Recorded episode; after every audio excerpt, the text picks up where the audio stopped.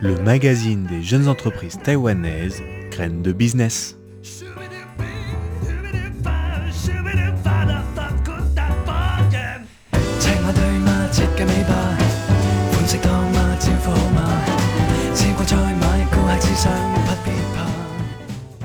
Bonjour à tous et bienvenue sur Graines de Business, la nouvelle émission du service français de Radio Taïwan International que vous allez retrouver de manière hebdomadaire tous les jeudis à partir d'aujourd'hui. Qu'est-ce que Graines de Business ? C'est une émission qui va parler du monde des jeunes entreprises à Taïwan. Les difficultés, les lois, les investissements, les actualités, une vision globale sur les entreprises locales et leur modèle de business. En bref, un magazine audio pour vous présenter le monde des startups et de l'entrepreneuriat à Taïwan. J'aborderai des sujets sur le monde de l'entrepreneuriat, seul ou accompagné d'intervenants qui partageront leur expérience à Taïwan, et vous présenterai un journal composé d'interviews, d'actualités et parfois d'une revue sur un sujet particulier. Je reviendrai également sur un événement qui se déroulera dans le monde de l'entreprise la semaine suivante.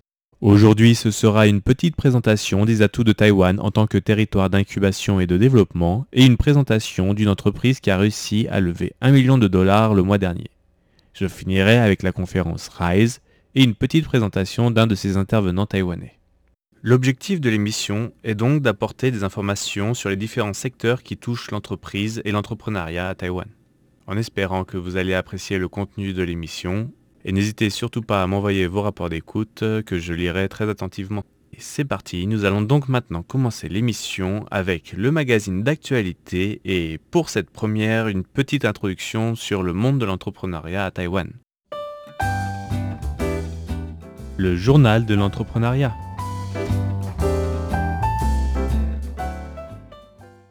À Taïwan, mais pas qu'ici, si on remonte 10, 20, 30 ans en arrière, on se rappelle tous de ces jouets, outils ou toutes sortes de produits made in Taïwan. C'était alors le fleuron de l'industrie taïwanaise qui, après le Japon, envahissait le marché mondial des produits de consommation. Depuis plusieurs décennies, maintenant, Taïwan s'est tourné vers les nouvelles technologies d'avant-garde. Nous devons entre autres à Taïwan l'industrialisation des écrans de téléplats, des smartphones et plus récemment les diodes blanches permettant de fabriquer entre autres les fameux éclairages à LED que tout le monde désormais utilise pour réduire leur consommation d'énergie. Parmi les grands groupes à l'affiche de ces nouvelles technologies, on peut retrouver Acer, Asus, Foxconn, HTC ou encore Epistar. De même, on retrouve Taïwan dans certains domaines inattendus comme dans le vélo avec bien sûr la marque Giant et la marque Merida qui sont deux leaders dans la fabrication de vélos de performance, mais on retrouve également leurs fournisseurs qui sont pour la plupart des groupes taïwanais.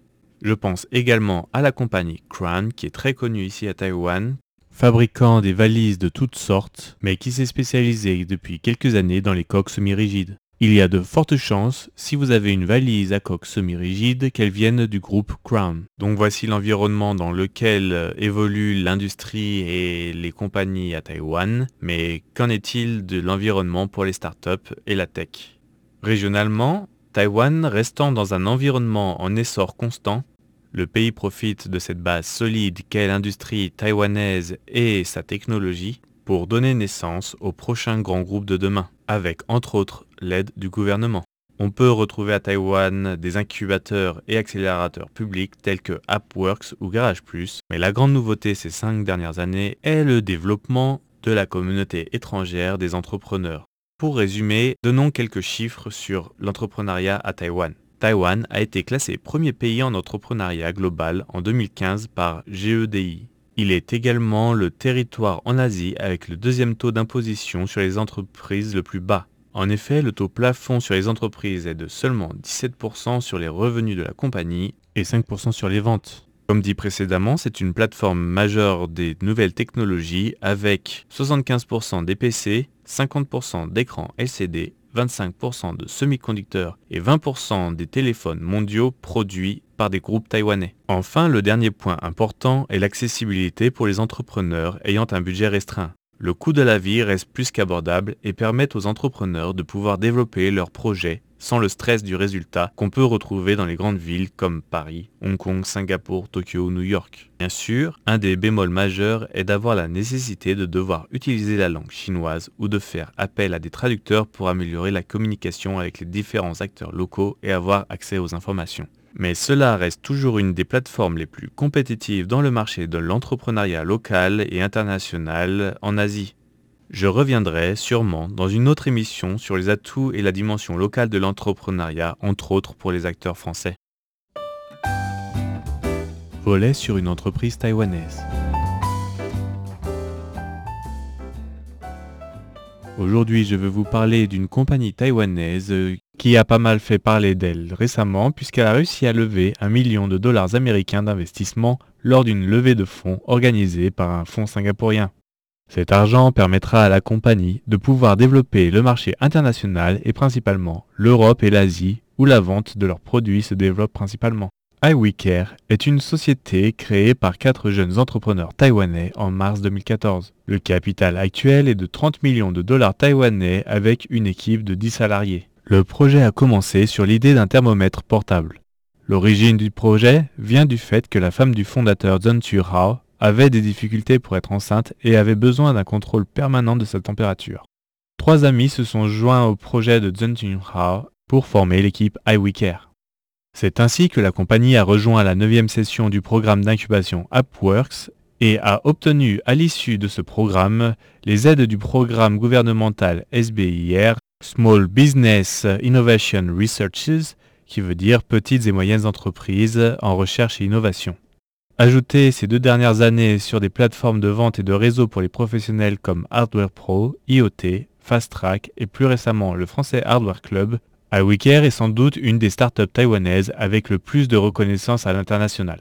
La société se concentre pour le moment sur l'assistance médicale pour la grossesse et la petite enfance de 0 à 8 ans avec un concept de thermomètre miniaturisé fonctionnant avec une application de smartphone qui, en plus d'enregistrer la température, fait de la surveillance pour l'optimisation du cycle d'ovulation pour les couples ayant plus ou moins des difficultés à fonder une famille et aussi rendre la prise de température moins traumatique pour les jeunes nourrissons.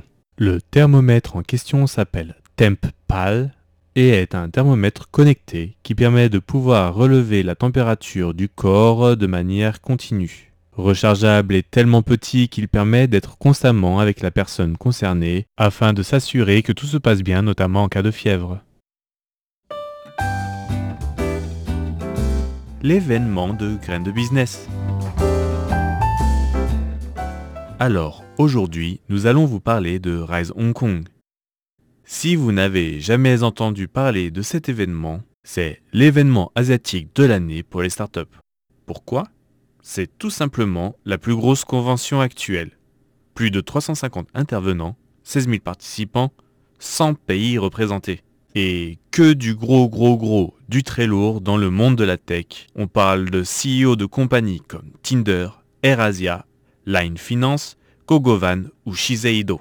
Pour faire bref, cette convention est là pour donner de la motivation aux startups de la région et est organisée par le même comité que Web Summit au Portugal et Collision au Canada. Mais ce n'est pas la quantité qui fait de cet événement le plus réputé d'Asie. C'est surtout la qualité et la variété des intervenants.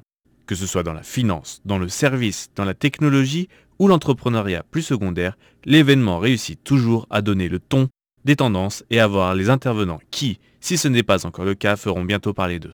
Outre les interventions tout au long des 4 jours de l'événement, c'est aussi une remarquable plateforme de rencontres et de connexions en journée. Mais une des particularités de l'événement est ce qu'ils appellent les sommets en soirée, qui sont des rencontres plus dispersées et intimistes dans les lieux les plus branchés de la ville. Il n'y a pas de doute, cet événement est le moment attendu par tous les acteurs de la tech en Asie.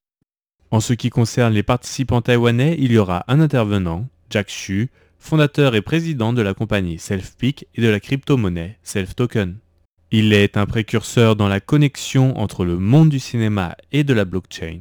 Il a eu l'idée et la volonté de remettre sur le devant de la scène les films taïwanais en utilisant le système des blockchains pour financer la production. Mais ce n'est pas tout, il prévoit également de faire un système où les spectateurs du film devront payer la séance en achetant des crypto-monnaies au lieu d'utiliser de l'argent liquide. venant à peine de réaliser un film basé sur ce système, Jack Shu a donc été invité au RISE. En plus de cet intervenant particulier, les couleurs de Taïwan seront portées haut avec un stand mené par Taiwan Startup Stadium intitulé Taiwan Works et qui emmène 5 startups prometteuses pour cette édition de RISE. Enfin, une cinquantaine de participants de Taïwan seront présents à la conférence et la variété de profils est au rendez-vous. Indépendants, développeurs, investisseurs, spécialistes de finances, consultants en communication, etc.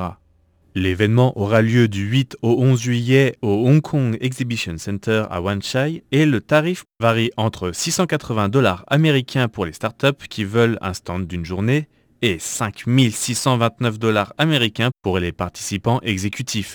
Un tarif qui semble inabordable pour beaucoup, mais qui donne quand même accès au Graal des événements pour les startups.